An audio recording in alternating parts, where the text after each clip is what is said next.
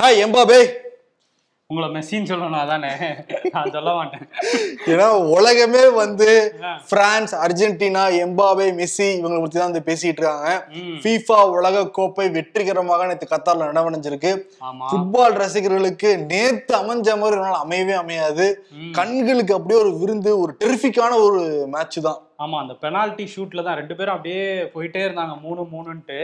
கடைசியில பெனால்டி ஷூட்ல வந்து அர்ஜென்டினா நாலும் இவங்க ரெண்டு தான் அடிச்சாங்க. ஆமா. அதனால மெஸ்ஸி கையில அந்த கோப்பையை தூக்கிட்டாரு. அதேதான் இப்போ மெஸ்ஸி மட்டும் கோப்பையை கைப்பற்றலன்னு வச்சுக்கோங்களேன் உலக ரசிகர்கள் எல்லாருமே பிரான்ஸ் பக்கம் படையெடுத்துருவாங்க போல தெரியுது யூரோப் நாடுகள் மேல.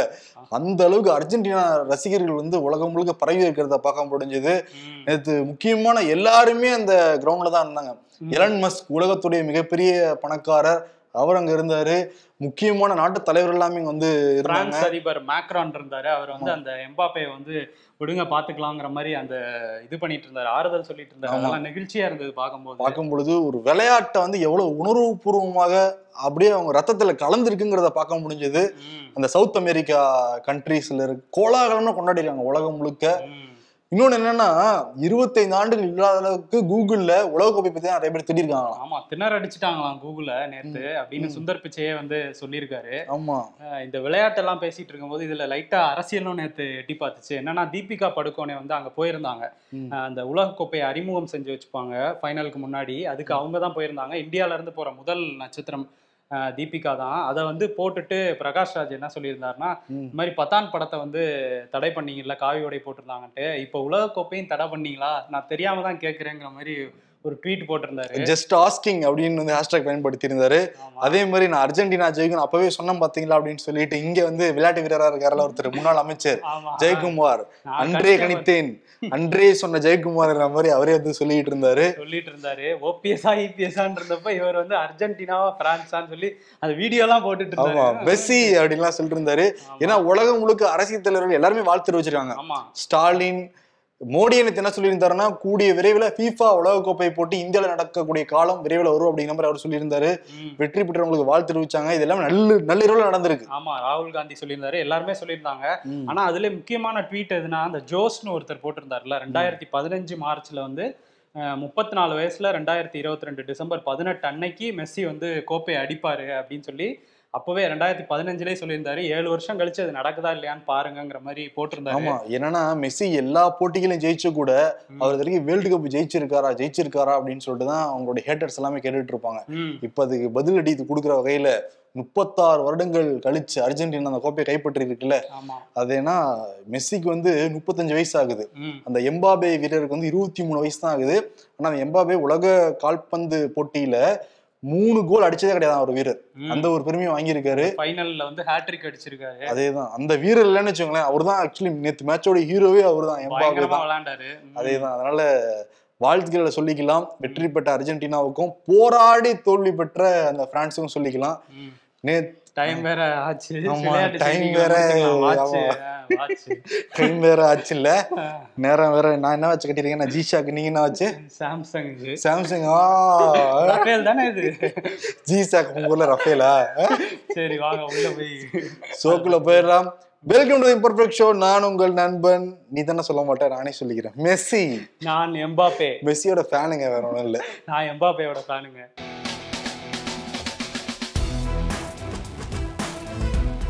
நேற்று அர்ஜென்டினாக்கு நேரம் சரியா இருந்திருக்கு. பிரான்ஸுக்கு நேரம் சரியா இல்லை. அதனால வந்து அர்ஜென்டினா ஜெயிச்சிருச்சு. தமிழ்நாட்டை பொறுத்த வரைக்கும் ஏதோ ஒரு கட்சி தலைவருக்கு நேரம் சரியா இல்லை. ஒருத்தருக்கு நேரம் சரியா இருக்கு. ஆமா அந்த பிரான்ஸ் வாட்ச்னால தான் அவருக்கும் நேரம் சரியா இல்ல. அதேதான். என்னன்னா அண்ணாமலை வந்து ஒரு வாட்ச் கட்டிக்கிட்டு இருப்பாரு. அந்த வாட்சை எடுத்து போட்டு திமுககாரங்க என்ன சொன்னாங்கன்னா அந்த வாட்சோட விலை அஞ்சு லட்சம் ரூபா. நாலு மாடு கொஞ்சம் நிலம் வச்சுக்கிட்டு இருக்கிற அண்ணாமலைக்கு எப்படி அஞ்சு லட்ச ரூபா மதிப்புள்ள வாட்ச் வாங்குறது காசு வந்தது அப்படிங்கிற மாதிரி கேள்வி எழுப்பிட்டே இருந்தாங்க சமூக வலைதளத்துல நேத்து அண்ணாமலை வந்து ஒரு பத்திரிகையாளர் சந்திப்பை நடத்தி விளக்கம்லாம் கொடுத்துருக்காரு. இதுக்காக இல்ல திமுக பத்தி பல்வேறு குற்றச்சாட்டுகள் சொல்லுவார்ல அதுல வந்து விளக்கம் கொடுத்துருக்காரு. என்னன்னா ஆமா இது வந்து ரஃபேல் விமானத்துல அந்த பாகங்கள்ல இருந்து செய்யப்பட்ட வாட்ச் இது. இது வந்து மொத்தம் ஐநூறு எடிஷன் தான் வெளியே வந்திருக்கு. அதுல நூத்தி நாற்பத்தொன்பது எடிஷன் தான் நான் கட்டியிருக்கேன் இந்த வாட்ச். இதுக்கான ரசீது எல்லாமே என்கிட்ட இருக்கு. நான் வெளியிட தயாரா இருக்கேன். அதே மாதிரி திமுக காரங்க அவங்களோட இதை வெளியிட தயாரா தயாரா இருக்காங்களா ரெண்டாயிரத்தி பதினொன்று ஐபிஎஸ் ஆனதுல எல்லா வருமான வரி தாக்கலையும் நான் வந்து சப்மிட் பண்றேன். இதுக்கான ரசீதி நான் சப்மிட் பண்றேன். யாராவது ஒரு ரூபா இதுக்கு நீ குற்றம் கண்டுபிடிச்சா கூட அரசியல் நான் விளக்க தயார் அப்படிங்கிற மாதிரி எல்லாம் வந்து சொல்லி சொல்லியிருந்தாரு. அதுக்கு காரணம் என்ன செந்தில் பாலாஜி வந்து அதை கேட்டிருந்தாரு. ரசீதை காட்டுவீங்களா? உங்களால காட்ட முடியுமா? அப்படிங்கிற மாதிரி கேட்டிருந்தாரு. அஞ்சு லட்சம் வாட்ச் எப்படி வாங்குனீங்க? வார் ரூம்ல வந்து சில தொழிலதிபர்களை மிரட்டி தான் வாங்குனீங்களாங்கிற மாதிரி கேட்டிருந்தாரு. ரசீது கேட்டா அந்த எக்ஸல் ஷீட்லாம் இங்க காமிச்சு ஏமாத்தக்கூடாது அப்படின்னு சொல்லியிருந்தாரு. அதுக்கப்புறம் தான் இந்த விளக்கம் வந்துச்சு. விளக்கம் வந்ததுக்கு அப்புறம் செந்தில் பாலாஜி வந்து ரசீது இருக்கா இல்லையா? இல்ல இனிமே தான் ரெடி பண்ணணுமா? அப்படிங்கிற மாதிரி ஒரு ட்வீட் போட்டாரு. அப்படியே வாரா மாறிடுச்சு கம்பி. கட்டுற கதையெல்லாம் சொல்றாங்க. ரசீது இருக்கான்னு கேட்டா ரசீது எடுத்து வெளியிட வேண்டியதானே ஆமா. எதுக்கு இப்படி சுத்தி வளைக்கணும்? அது நேரம் வரும்போது பின்னாடி நான் அந்த யாத்திரை எல்லாம் போவேன். அப்பதான் வெளியிடுவேன்னு அவர் சொல்லியிருந்தாரு. அதுக்கு தான் டைம் கேக்குறாரு போல அப்படின்னு திமுகல இருந்து சொல்லிட்டு இருந்தாங்க ரெடி பண்றதுக்கு ரசீதை. அண்ணாமலை வந்து தமிழ்நாடு முழுக்க யாத்திரை வந்து போக போறாராம். யாத்திரை போறப்ப திமுகவுடைய ஊழல் பட்டியல் அவங்களோட சொத்து நலத்தை நான் வெளியிட போறேன். நான் வெளியிட தயார். அதே மாதிரி இந்த வாட்சை நான் எப்போ வாங்கினேன்னா கரெக்டாக கவனிக்கணும் நீங்க. ம். மாசம் ரெண்டாயிரத்தி இருபத்தி ஒன்று தான் நான் வாங்கினேன் அப்படிங்கிறாரு. அப்ப என்ன அர்த்தம்? எலெக்ஷன் முடியுது. அது அதுக்கு முன்னாடி வாங்கியிருந்தாங்கன்னா அந்த அஃபிடவிட்ல காட்டிடணும் அண்ணாமலை. கரெக்டா காயினேஜ் பண்ணி எலெக்ஷன் முடிஞ்சு அந்த ரிசல்ட் வரப்பதான் அப்பதான் பதவி ஏற்கிறாரு முதல்வர் மு க ஸ்டாலின். முதல்வராக முதல் முறை அப்பதான் அந்த வாட்ச் வாங்கினங்கிற மாதிரி சொல்லியிருக்காரு அவர். அப்ப ஏதோ பிளான் இருக்கு. ம் ஆமா அதுதான் அவரும் செந்தில் பாலாஜி சொல்லியிருக்காரு. நீங்க புத்திசாலித்தனமா வந்து பிரமாண பத்திரத்துல காட்டக்கூடாதுன்னு சொல்லி மே ரெண்டாயிரத்தி இருபத்தொன்னு சொல்லியிருக்கீங்க. அப்போ உங்ககிட்ட ரசீது இல்ல அப்படிங்கிற மாதிரி அவரு ராஜீவ் காந்தி இவங்கெல்லாம் திமுகல இருந்து சொல்லிட்டு இருக்காங்க. இவரோட பழைய வீடியோ வேற ஒண்ணு ட்ரெண்ட் ஆயிட்டு இருக்கு. என்கிட்ட இரநூறுவா தாங்க செருப்பு சட்டை முந்நூறுரூவா தான். நான் வந்து சாமானியனுங்க அப்படின்னு சொல்லிட்டு இருப்பாரு. இப்ப வந்து இந்த வாட்ச் அஞ்சு லட்ச ரூபா அப்படின்னு சொல்லி அவர் சொல்ற ரெண்டுத்தையும் போட்டு திமுகல இருந்து பயங்கரமா ட்ரெண்ட் பண்ணிட்டு இருக்காங்க அந்த வீடியோவை. இன்னொன்னு என்னன்னா. நடந்து போறதுக்கு கார் தாங்க இருக்கு அப்படிங்கிறாரு. நடந்து போறதுக்கு எதுக்கு கார். புரியவே இல்லையே. சட்டை செருப்பு நடந்து போறது காரு அப்படின்றாரு. நடந்து போறதுக்கு கால் தானே தேவை. ஃபுட்பால் விளையாடுறதுக்கு கால் தேவை. ஏதோ ஒரு ஃப்ளோல சொல்லிட்டாரு போல. அதான் இவங்க அவர் சொல்றாருல இந்த இதெல்லாம் வச்சு கம்பேர் பண்றாங்கன்னு. ஃபர்ஸ்ட் இவங்க தான் ராகுல் காந்தி இதை ஆரம்பிச்சாங்க. அந்த டிஷர்ட் என்ன விலை அப்படிங்கிற மாதிரி. இப்ப அது வந்து இவருக்கே நடந்திருக்கு இந்த வாட்சை வச்சு. ஆமா. அதுவும் தேசியவாதி சொல்லிக்கிறாரு. பிரான்ஸ்ல இருந்து வாங்கிட்டு வந்து கட்டுறேன் நானும் தேசியவாதியா? பிரான்ஸ் வாட்சை இங்க கட்டினா எப்படி தேசியவாதி ஆகும்? அது அவர் அதுதான் விளக்க சொல்றாருல ரஃபேல்ல நம்ம வாங்கினோம்ல விமானம் அதுல உள்ள பார்ட்ஸ்ல உள்ள எல்லா பார்ட்ஸும் இவர் வாட்சுக்குள்ள இருக்கான். எப்படி எல்லா அதனால அவர் தேசிய தேசியவாதி அப்படின்றாரு. தேசிய வியாதி தான் சொல்லுவாங்க நீங்க. தேசியவாதின்னு தான் சொல்றாரு ஒழுங்கா சொல்லிடு. தேசியவாதி. அவர் சொன்னது அதுதான் அதைத்தான் நம்ம சொல்றோம். அவர் என்ன சொல்றாரு? ரஃபேல் வாங்கினதுக்கு பிறகு சைனா பயந்து ஓடுது. அதனால நான் வந்து ரஃபேல் விமானத்தை ஓட்ட தான் முடியல. அது வாட்ச் தான் கட்டிருக்கேன் நினைச்சா எனக்கு பெருமையா இருக்கு. எனக்கு பாக்கியம் கிடைச்சிருக்கு அப்படிங்கிறாரு. ஓ அந்த வாட்ச் கட்டிட்டு என்ன பரப்பாரா? என்ன சொல்றாரு? சரி ஓகே இந்த சண்டை எங்க போய் நிக்குதுன்னு பாப்போம். பிஜேபி காரங்கிட்ட பிடிச்ச விஷயம் என்னன்னா. உண்மை வெளிப்படையாவே சொல்லிக்கிட்டு இருப்பாங்க அண்மையில மகாராஷ்டிரா போன மோடி என்ன சொன்னாருன்னா குறுக்கு வழியில ஆட்சியை பிடிக்க கூடாது அது தப்பு அப்படின்னு பேசினார்ல. இப்ப இங்க தமிழ்நாட்டுல நேத்து யூபிஎஸ்சி இந்த எக்ஸாம் எழுத போற மாணவர்களுக்கு நேத்து கிளாஸ் எல்லாம் எடுத்தாரு ஆர் என் ரவி. ஒரு மாதிரி நம்பிக்கை ஊட்டும் வகையில வந்து பேசினாரு. அதுல சொல்றாரு எந்த முடிவும் நீங்க எடுக்காம இருக்க கூடாது அதுவே தவறு. அது உரிய நேரத்துல நீங்க எடுத்துடணும். அப்படின்னு சொல்லியிருக்காரு. அப்படியா? அப்ப அவரே அவருக்கு சொல்லியிருக்காரு போல. ஏன்னா வந்து பல மசோதாக்களை கிடப்புல போட்டு வச்சிருக்காரு முடிவெடுக்காம. ஆமா. அதுலயும் இந்த ஆன்லைன் இது ரம்மியை வேற இது பண்ணாம வச்சிருக்காரு அந்த மசோதாவை. அவர் இந்த மனசுக்குள்ள அது கேள்விலாம் குத்தும் போல இருக்கு. அதனால வெளிப்படையாவே சொல்றாரு. எந்த முடிவும் என்ன மாதிரி எடுக்காம இருக்காதீங்க. நீங்களா அது எடுங்க. ஏன்னா நானும் முன்னாள் யூபிஎஸ்சி ஸ்டூடெண்ட் தான். அப்படின்னு சொல்லியிருக்காரு போல. இந்த ரம்மியை பத்தி பேசும்போது மத்திய அரசு தரப்புல இருந்து என்ன சொல்லியிருக்காங்கன்னா இந்த ஆன்லைன் விளையாட்டுக்களை பத்தி தொடர்ந்து மாநிலங்கள் வந்து கவலை தெரிவிச்சுக்கிட்டே இருக்கிறாங்க. அதனால வந்து கூடிய விரைவில் ஒரு புதிய சட்டம் வரும். இல்லைன்னா ஒரு ஒழுங்குமுறை கொண்டு வருவோம் அப்படின்னு சொல்லி மத்திய அந்த தொழில்நுட்பத்துறை அமைச்சர் அஸ்வின் வைஷ்ணவ் வந்து சொல்லியிருக்காரு. அதனால பார்ப்போம் அந்த சட்டத்தை கொண்டு வராங்களான்ட்டு. அதனாலதான் ரவி காலம் தாழ்த்துறாரோ. சரி இதெல்லாம் ஒரு பக்கம் இருக்கட்டும். இன்னொரு பக்கம் என்னன்னா அதிமுக ஃபுல் ஸ்விங்ல இறங்கியிருக்காங்க. சி வி சண்முக ஜெயக்குமார் ஒரு ஸ்டேட்மெண்ட் அண்மையில விட நீங்க பிஜேபியும் சரி திமுகவும் சரி கடும் எதிர்ப்பு தெரிவிக்க ஆரம்பிச்சிருக்காங்க. சி வி சண்முகம் என்ன சொல்லியிருந்தாருன்னா பிஜேபியோட கூட்டணி வைக்கிறதுக்கு திமுக மும்முரம் காட்டிக்கிட்டு இருக்கு. அதே சமயத்துல ஜெயக்குமார் அதான் சொல்றாங்க இவங்க வந்து வாயில் ஒண்ணு பேசுவாங்க உள்ளத்துல வேற ஒண்ணு வச்சிருப்பாங்க திமுக காரங்க. வேணா நீங்க பொறுத்திருந்து பாருங்க காங்கிரஸ கம்யூனிஸ்ட விடுதலை சிறுத்தைகளை கழட்டி விட்டுட்டு இவங்க கூடிய சீக்கிரம் வந்து பாஜக கூட கூட்டணி வைக்க போறாங்க. அதை நோக்கி தான் போறாங்க அப்படின்னு சொல்லிட்டு சி வி சண்முகம் சொல்லியிருந்தாரு ஜெயக்குமார் வந்து சொல்லியிருந்தாரு. அதான் அவங்க பிளான் எப்படியாவது கழட்டி விட்டுறான்னு பாக்குறாங்க அதேதான். இவங்களோட பிளான் அதுதான். அதை வந்து டைரக்டா சொல்ல முடியாம இன்டெரக்டா அவங்க கூட கோத்துட்டா நமக்கு இருந்து கிளம்பிடுவாங்க எண்ணம். இதுக்கு வந்து அண்ணாமலையும் பயங்கர எதிர்ப்பு. ஆரணன் திருப்பதி போன்ற பிஜேபி ஆட்கள் கடுமையாக எதிர்ப்பு தெரிவிச்சிருக்காங்க இன்னொன்னு K N Nehru C V சண்முகத்துக்கு ஒரு பதில் சொல்லியிருக்காரு. ஆமா. எந்த நேரத்துல அவர் இதை சொன்னாரு அப்படின்ட்டு. ஆமா. நைட் நேரம் இருந்தாரா அப்படின்னு கேட்டிருக்காரு. அதேதான். இந்த சைடு வந்து எல்லாருமே கத்துறாங்க. அப்படிலாம் கிடையவே கிடையாது. இதுக்கெல்லாம் வாய்ப்பே இல்லை அப்படின்னு சொல்லிட்டு இருக்காங்க. இன்னொரு பக்கம் என்னன்னு ஓபிஎஸ் இருக்காருல்ல. இருபத்தோராம் தேதி ஒய்எம்சி அந்த திருமண மகால்ல அவருடைய அந்த கட்சியில் இருப்பா. இவர்தான் அதிமுக ஒருங்கிணைப்பாளர்னு சொல்லிட்டு இருக்காரு. பொருளாளர்னு வர சொல்லிக்கிறாரு. ஆமா சொல்லிட்டு இருக்காரு இப்ப இந்த லெட்டர் பேர்ல இருந்து வந்திருக்கு. நம்ம மாவட்ட செயலர்லாம் ஒண்ணு கொடுங்க. சென்னையில இருபத்தோராம் தேதி அப்படின்னு அழைப்பு மண்டபத்துல? எப்படி? அவ்வளவு பேர் எப்படி ஆக்குபை பண்ணுவாங்க? எதுக்கு மண்டபம்லாம் புக் பண்றீங்க ஓபிஎஸ் சார்? ஒரு நாளுக்கு ஒரு பத்துக்கு பத்து அடி ரூம் போதாதா? ஆமா போதும் அதுதான். அதே மாதிரி செல்லூர் ராஜு ஒரு விஷயம் சொல்லியிருக்காரு. நம்ம வந்து மன்னர் பரம்பரையை தான் ஒழிச்சிட்டோம். இன்னும் கலைஞர் பரம்பரையை ஒழிக்கல. அது ஒழிக்கவும் முடியாது. ஏன்னா அமைச்சர்கள் வந்து இப்ப இருக்கிற அமைச்சர்கள் அவங்களோட வாரிசெல்லாம் வரணுங்கிறதுக்காக இன்ப நிதிக்கு குழந்தை பிறந்தா கூட கொடி பிடிப்பாங்க திமுக தலைவர்களுக்கு அப்படிங்கிற மாதிரி சொல்லியிருக்காரு. சரி சொல்றாங்க. என்ன அதுக்குன்னு எதிர்த்து அப்படிலாம் சொல்ல மாட்டாங்க சொல்லுவாங்க. ஆமா கொடி பிடிப்போம் கோஷம் போடுவோம்னா கே. நேரு முன்னாடி சொல்லுவாரு பாருங்க. ஆமா கண்டிப்பா சொல்லுவாரு. அவர் தான் சொல்றாரு ஓப்பனாவே சொல்லிட்டு. இதெல்லாம் எங்களுடைய கடமை இதெல்லாம் எங்களுக்கு பெருமைங்க அப்படிங்கிற மாதிரி தான் திமுக கட்சிக்காரங்களோட முக்கியமா இப்ப இருக்கிற அமைச்சருடைய மைண்ட் வாய்ஸாவே இருக்கு. இன்னொன்னு என்னன்னா. இப்ப பால்வளத்துறை அமைச்சராக இருக்காருல்ல நாசர். அவருடைய இல்ல திருமண விழாவுல முதல்வர் அப்புறம் அமைச்சர்லாம் கலந்துக்கிட்டாங்க ம். அதுல முதலமைச்சர் பேசுறப்ப வந்து சொல்றாரு நம்ம தும்முனா கூட அதை புடிச்சு வீடியோ வெளியிடலாங்கிற மாதிரி நிறைய பேர் காத்துக்கிட்டு இருக்காங்க. இன்றைய சமூக ஊடகமே அப்படிதான் மாறி போயிருக்கு. அதெல்லாம் ரொம்ப கவனம் தேவை. அது புதுக்குழுல பேசினார்ல அதே. வேற டோன்ல பேசியிருக்காரு. வேற மாதிரி பேசியிருக்காங்க. இனிமையாவது கொஞ்சம் பார்த்து பண்ணுங்க அப்படிங்கிற மாதிரி. கவனமா இருங்க கவனமா இருங்க. தும்முனா கூட வீடியோ பார்த்து தும்பிடுறாங்க எடுத்து கட் பண்ணி ஒட்டிடுவாங்க அப்படின்னு சொன்னது இதெல்லாம் கூட ஓகேங்களா அதுக்கப்புறம் ஒரு மேட்டர் சொன்னது பாருங்க. பால்வளத்துறை அமைச்சராக நாசர் வந்ததுக்கு பிறகு பால் விலையெல்லாம் குறைஞ்சிருக்கான். எங்க? பால் விலை குறைஞ்சிருக்குன்னா அந்த ஃபர்ஸ்ட் போட்டாங்கல்ல அது ஒண்ணுதான் குறைஞ்சிருக்கு. அதுக்கப்புறம் வந்து அந்த ரெட் பாக்கெட் இதெல்லாம் விலை ஏத்திட்டாங்க. ஆரஞ்சு பாக்கெல்லாம் ஏத்திட்டாங்க. ஆவின்ல பல பொருட்களுக்கு விலை ஏத்திட்டாங்க. அதெல்லாம் சொல்லவே இல்லை நேத்து. ஐம்பது ரூபா ஏத்திருக்காங்க. போன வாரம் தான் ஒரு லிட்டர் நெய்க்கு ஐம்பது ரூபா ஏத்துனாங்க. அதெல்லாம் சொல்லாம நாசர் வந்ததுக்கு பிறகு. நம்மளுடைய பால் விலையெல்லாம் குறைஞ்சிருக்கு அப்படிங்கிறாரு. முதல்வருக்கு தெரியாம தான் ஏத்துறாங்களா அப்ப? அவ- அவருக்கே தெரியாம ஏமாத்துறாங்க போல வேற கிட்ட அதே மாதிரி அந்த தும்முனா கூட வீடியோ எடுத்துருவாங்கன்னு சொன்னாங்கல்ல. அது மாதிரி விழுப்புரத்துல ஒரு திமுக ஊராட்சி மன்ற தலைவர் வந்து ஒரு சம்பவம் நடந்திருக்கு. தும்பி இருக்காரா தும்மல் அவரு அடிச்சிருக்காங்க அவங்களோட ஆட்கள் வந்து வேற சிலரை. அது என்ன பிரச்சனை அப்படின்னா மீனம்பூர் அப்படிங்கிற ஊராட்சி மன்றத்துல வந்து ஏரியில வந்து மணல் அள்ளுறாங்க அப்படின்னு சொல்லி ஒருத்தர் போஸ்டர் ஒட்டியிருக்காங்க ஒரு தரப்பு. அந்த தரப்பு ஆட்களை சேர்ந்தவங்கள ஊராட்சி மன்ற தலைவரோட ஆட்கள் வந்து அடிக்கிறாங்க. அன்வர் பாஷா அப்படிங்கிறவர் தான் அங்க ஊராட்சி மன்ற தலைவர். அவரோட ஆட்கள் வந்து சரமாரியாக அடிக்கிறாங்க. அந்த வீடியோவை பார்க்கும்போதே பயங்கர பதபதப்பாக இருக்குது. இப்போ அந்த விஷயத்துல வந்து ஒருத்தரை வந்து ஊராட்சி மன்ற தலைவர் சார்பில் இருந்து ஒருத்தரை வந்து கைது பண்ணி வச்சிருக்கதா வந்து சொல்றாங்க காவல்துறை. இது ஏற்கனவே ஒரு நிலப்பிரச்சனை. அதை தான் இந்த மாதிரி போஸ்ட் ஒட்டி வேற மாதிரி கொண்டு போயிட்டாங்கங்கிற மாதிரியும் சொல்றாங்க. ஏன்னா ஆனா திமுக அந்த மணல் கொள்ளைங்கிறது தொடர்ச்சியா திமுக சேர்ந்தவங்க மேல குற்றச்சாட்டு இருந்து எல்லா மாவட்டங்கள்லயுமே இருக்கு. வேலூர்ல ஆரம்பிச்சு கரூர்ல ஆரம்பிச்சு கிட்டத்தட்ட எல்லா மாவட்டங்கள்லயுமே இந்த மணல் பிரச்சனைங்கிறது நாலு நாள் அதிகமாகிட்டு இருக்கு.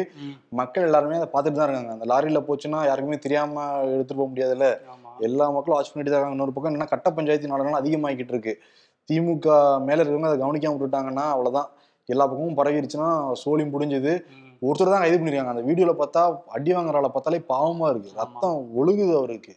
இன்னைக்கு பேராசிரியர் அன்பழகனோட நூறாவது பிறந்த நாள். அதை கௌரவிக்கிற வகையில வந்து அந்த டிபிஐ வளாகம் இருக்குல்ல தப் தமிழ்நாடு பள்ளிக்கல்வித்துறையோட வளாகத்துக்கு வந்து பேராசிரியர் அன்பழகன் கல்வி வளாகம் அப்படின்னு சொல்லி பேர் வச்சிருக்காங்க. அவரோட நூற்றாண்டு விழாவை இன்னும் சிறப்பா கொண்டாடணும் அப்படின்னு சொல்லி முதல்வர் வந்து சொல்லியிருக்காரு. ஓகே அது ஒரு பக்கம் போய்கிட்டு இருக்கட்டும். இன்னொரு பக்கம் வந்து கமலஹாசன் வந்து திமுக காங்கிரஸ் கூட்டணி இணைய போறாரு போலதான் வந்து தெரியுது. நேத்து வந்து மாவட்ட செயலாளர்கள் முக்கிய நிர்வாகிகள்லாம் கூப்பிட்டு ஆலோசனை நடத்தினாரு. இப்ப வரப்போற டிசம்பர் இருபத்தி நாலாம் தேதி. ராகுல் கூப்பிட்டுருக்காராம். அந்த பாரத் ஜோடோ யாத்திரைக்கு நீங்களும் வாங்க அப்படின்னு. அதனால ராகுல் கூட நடக்க போறதா வந்து சொல்றாங்க. இதெல்லாம் கூட்டி கழிச்சு பாருங்க. இவர் வந்து சீக்கிரம் திமுக கூட்டணி இணைய போறாரு. கேட்டா நான் திமுக இணையல. காங்கிரஸ் தான் இணையறாங்க அதில் நானும் இணையறேன். அது ஒண்ணு. இன்னொன்னு காங்கிரஸ் தரப்புல இருந்து வேற சில விஷயங்கள் சொல்றாங்க. என்னன்னா ரெண்டாயிரத்தி இருபத்தி நாலு தேர்தல்ல.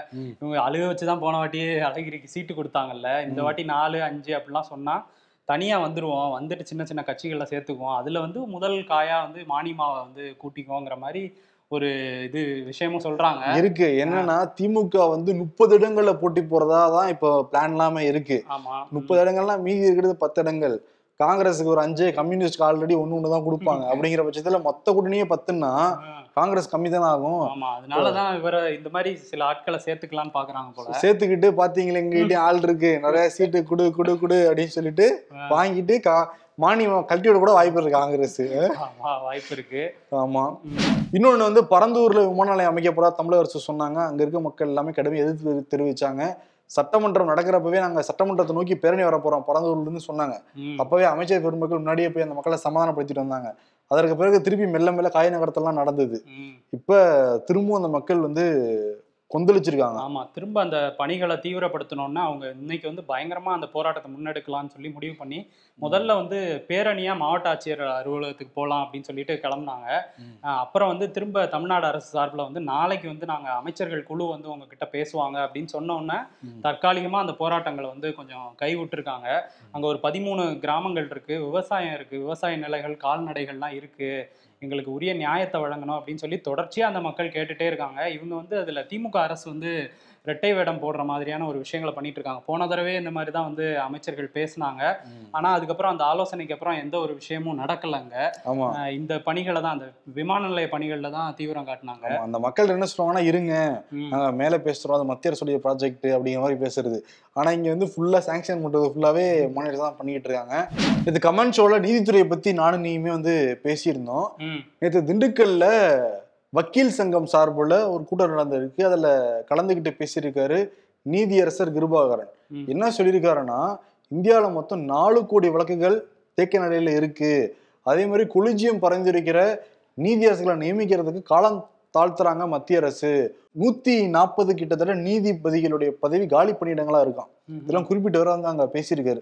தரவெல்லாம் கேட்கறது ரொம்ப அதிர்ச்சியா இருக்கா இல்லையா நாலு கோடி. வழக்குகள் தேக்கம்னா வேற குளிர்காலம்னு சொல்லிட்டு லீவ் வேற விட்டுருக்காங்க உச்ச நீதிமன்றத்துக்கு. ஆமா லீவ் விட்டுருக்காங்க. இதுல நூத்தி நாற்பது நீதிபதிகள் வந்து காலி பணியிடங்களா இருக்கா? ஆமா. பெரிய நம்பர் தான் அது. அதான். அதே- நாடாளுமன்றத்துல பாருங்க இன்னைக்கு வந்து எதிர்க்கட்சிகள் வெளிநடப்பு செஞ்சிருக்காங்க எல்லையில் என்ன நடக்குதுன்னு நீங்க சொல்லவே மாட்டேங்கிறீங்க. வெளிப்படை தன்மை இல்லைன்னு சொல்லிட்டு புறக்கணிச்சு வெளியே போயிட்டாங்க.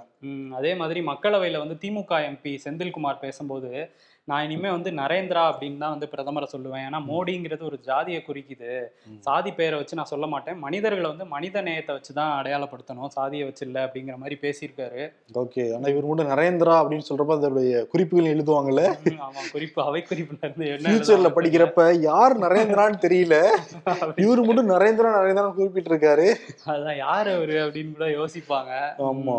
அதே மாதிரி கர்நாடக சட்டசபையில பாத்தீங்களா? ஆமா கர்நாடகா சட்டசபையில வந்தாலே உள்ளுக்குள்ள வந்து ஏதாவது படம் பார்த்துக்கிட்டு இருப்பாங்க. பிஜேபி ஒரு சர்ச்சை இருக்கு. இப்ப என்னன்னா கர்நாடகா ஆக்சுவலி ரெண்டு சட்டசபை இருக்கு. ஒண்ணு வந்து தலைநகர் பெங்களூர்ல இருக்கு. இன்னொன்னு வந்து பெலகவியில் இருக்கு. மகாராஷ்டிரா பக்கத்துல இருக்கு. அந்த இடம் எங்களுக்கு தான் சொந்தம்னு சொல்லிட்டு மகாராஷ்டிரா கேட்ட உடனே. ரெண்டாயிரத்தி பன்னெண்டாம் ஆண்டே ரெண்டாவது சட்டமன்றத்தை அங்க கட்டிட்டாங்க. இப்ப என்னன்னா இன்னைக்கு சட்டமன்றம் கூடியிருக்குல்ல. அங்க வந்து சாவர்கர் படத்தை திறந்து வச்சிருக்காங்க. ஆமா ஒரு ஏழு பேர் மகாத்மா காந்தி சுபாஷ் சந்திர போஸோட சேர்த்து சாவர்கரையும் திறந்து வச்சிருக்காங்க. இது பெலகவியில தானே? பெலகவியில இதுக்கு வந்து கடும் எதிர்ப்பு காங்கிரஸ் கட்சிக்காரங்க. இன்னொன்னு சொல்றாங்கன்னா அம்பேத்கர் படம் திறக்கவே இல்ல. சர்தார் வல்லபாய் பட்டேல் எல்லாம் திறக்கவே கிடையாது. ஆமா, வீர சாவருக்கு மட்டும் இடமா அப்படின்னு மாதிரி அவங்க கேக்குறாங்க. கேக்குறாங்க. இந்துத்துவா வந்து கொண்டு வந்துட்டாங்க சட்டசபைக்குள்ளேயும் அப்படின்னு சொல்லி சொல் வெளிநடப்பு பண்ணிட்டாங்க காங்கிரஸ்ல இருந்து. ஆமா. காந்தாரா படத்துல ஒரு தெய்வம் வந்து ஒருத்தர் படத்திற்கு உயிர் கொடுக்கும். அதே மாதிரி மரடோனா வந்து மெஸ்ஸிக்கு உயிர் கொடுக்குறாங்களாம். அந்த மாதிரி ஒரு மீன் நேற்று சக்கப்போடு போட்டுட்டு இருந்தது சமூக வலைதளத்துல. மொபைல் போனை பார்த்துட்டு இருக்காத. போனுக்கு வெளியிலயும் ஒரு உலகம் இருக்கு. அதையும் பாரு. லிங்க் இருந்தா அனுப்புங்க பாக்குறேன். வீடு ஃபுல்லா தேடியாச்சு. போன வருஷம் கட்டின கரண்ட் பில் ரசீது கூட இருக்கு. ஆனா அந்த வாட்ச் ரசீதை மட்டும் காணமே. இப்ப நான் என்ன பண்ணுவேன்? அப்படின்னு புலம்புறாராம் ஒருத்தர். ஹலோ செந்தில் பாலாஜியா? மூன்று லட்சம் வாட்ச் தான். டீட்டெயிலாம் மெயில் பண்ணியிருக்கேன். ஆளை விட்டுறாதீங்க சார் அப்படின்னு சொல்லிட்டு ரெட்டி ஃபோன் பண்ணி சொல்றான் செந்தில் பாலாஜிக்கு யார் அந்த ரெட்டி? மெஸ்ஸியை வந்து கோட்டுன்னு சொல்றாங்களே அதனால அண்ணாமலை நான் இனிமேல் கோட்டு தான் சொல்ல போறோம்னு சொல்லிட்டு பிஜே வரலாம் கிளம்பிட்டாங்க. ஆமா அவர் அந்த அண்ணாமலை ஆட்டுக்குட்டியோட இருக்க படத்தையும் மெஸ்ஸி வந்து ஆடோட ஒரு டைம் போட்டோ எடுத்தாரு அந்த. கோட்டுங்கிறதுக்காக. அதையும் போட்டு both are greatest of all time அப்படின்னு போட்டுட்டு இருக்காங்க. அதுக்கு மெஸ்ஸி ஆட வளர்த்தவர் கிடையாது. அந்த கோட்டுக்கு அப்ரிவேஷன் வந்து கிரேட்டஸ்ட் ஆஃப் ஆல் டைம். இவரும் அப்படிதான். எங்க தலைவரும் அப்படிதான் சொல்லிட்டு பிஜேபி எல்லாம் சொல்றாங்க. முன்னாடி வந்து அர்த்தம் தெரியாதனால கோச்சிக்கிட்டு இருந்தாங்க. எதுக்கு எங்கால ஆடுன்னு சொல்றீங்கன்ட்டு இப்ப. அவங்களே சொல்லிட்டு இருக்காங்க. அதனால யாருக்கு விருதுன்னு உனக்கே தெரிஞ்சிருக்கும். கோட்டுக்கு தான். மெஸ்ஸி கோட்டுக்கு இல்ல. அண்ணாமலை கோட்டுக்கு ஆமா. என்னன்னா டைம் பார்த்து அப்போ கடைசியில டைம்ல அவரே மாட்டிருக்காருல்ல. ஆமா. எல்லை தாண்டிய பயங்கரவாதம் மாதிரி வந்து ஒரு விஷயம் போய்கிட்டு இருக்கு. எல்லையை தாண்டி வரீங்க என் வாட்ச் வரேன் அப்படிங்கறதுனால இன்னைக்கு ஒரு அறிக்கை விட்டுருக்காரு. தமிழ்நாடு எல்லையை வந்து கேரளா ஆக்கிரமிக்க பாக்குது அப்படின்ட்டு. அதுக்கு போன மாசமே வந்து தமிழ்நாடு அரசு வந்து அப்படிலாம் இல்லைன்னு அறிக்கை கொடுத்துட்டாங்க. இப்ப திசை திருப்புறதுக்காக தான் இந்த மாதிரி பண்ணிட்டு இருக்காரு அப்படின்னு திமுக சொல்றாங்க. பதட்டத்துல என்ன பண்ணன்னு தெரியாம பண்றாரா? இல்ல கேஎஸ் அழகிரி கோஷ்டில செஞ்சுட்டாரான்னு தெரியல. எதுக்கு எடுத்தாலும் ஒரு அறிக்கை சம்பந்தம் இல்ல லேட்டா விடுவார்ல கேஎஸ் அழகிரி. அந்த மாதிரி அந்த? ஃபார்முலா பயன் பின்பற்றாரான்னு தெரியல. ஆனா என்னன்னா டைம் வச்சுதான் பிரச்சனை. இப்ப ரெண்டாயிரத்தி பதினொன்னுல இருந்து எல்லாத்தையும் வேற வெளியிட்டு தரப்போறேன்னு சொல்லியிருக்காரு. ஆமா. நான் வாங்கின சம்பளம் எவ்வளோ அதுக்கு எவ்வளோ இன்கம் டேக்ஸ் கட்டியிருக்கேன் இந்த வாட்சோட ரசீது எல்லாம் வெளியிட போறேன்னு சொன்னதுனால. அண்ணாமலைக்கு டைம் டிராவலர் விருது. டைம் டிராவல் பண்ணி அதை எடுத்துட்டு வந்து கொடுப்பாரா? டைம் டிராவலர் தான் ரெண்டாயிரத்தி பதினொன்று வந்து எடுத்து தரப்போறேன்னு சொல்லியிருக்காரு அதனால ரொம்ப டிகோட் பண்ண விடாது அப்புறம் அவார்டு எப்படி கொடுக்குறது ஒரு மனுஷன்? ஓகே இந்த டைம் டிராவல் படம்லாம் பாத்திருக்கீங்களா ஆ பார்த்துருக்கேன் ரொம்ப எனக்கு எனக்கு பிடிச்சதே அந்த இதுதான். ஓகே பேக் டு ஃபியூச்சர்லாம் ரொம்ப பிடிக்கும் எனக்கு. லூசி ரொம்ப பிடிக்கும். நிறைய படங்கள் இருக்கு. உங்களுக்கு? எனக்கெல்லாம் நேற்று இன்று நாளை தான் bro ரொம்ப பிடிக்கும். சூர்யா படம் கூட இருக்குல்ல. டுவெண்ட்டி ஃபோர் கூட 24 இருக்கு. சரி நம்ம எதுக்கு சம்பந்தம்லாம் பேசிட்டு இருக்கோம்? டைம் டிராவலர்னால படம் அப்படி போயிடுச்சு. ஓகே ஓகே சிறப்பு. ஷோ முடிச்சுக்கலாமா? முடிச்சுக்கலாம். ஓகே சிறப்பு. நன்றி. நன்றி. வணக்கம்.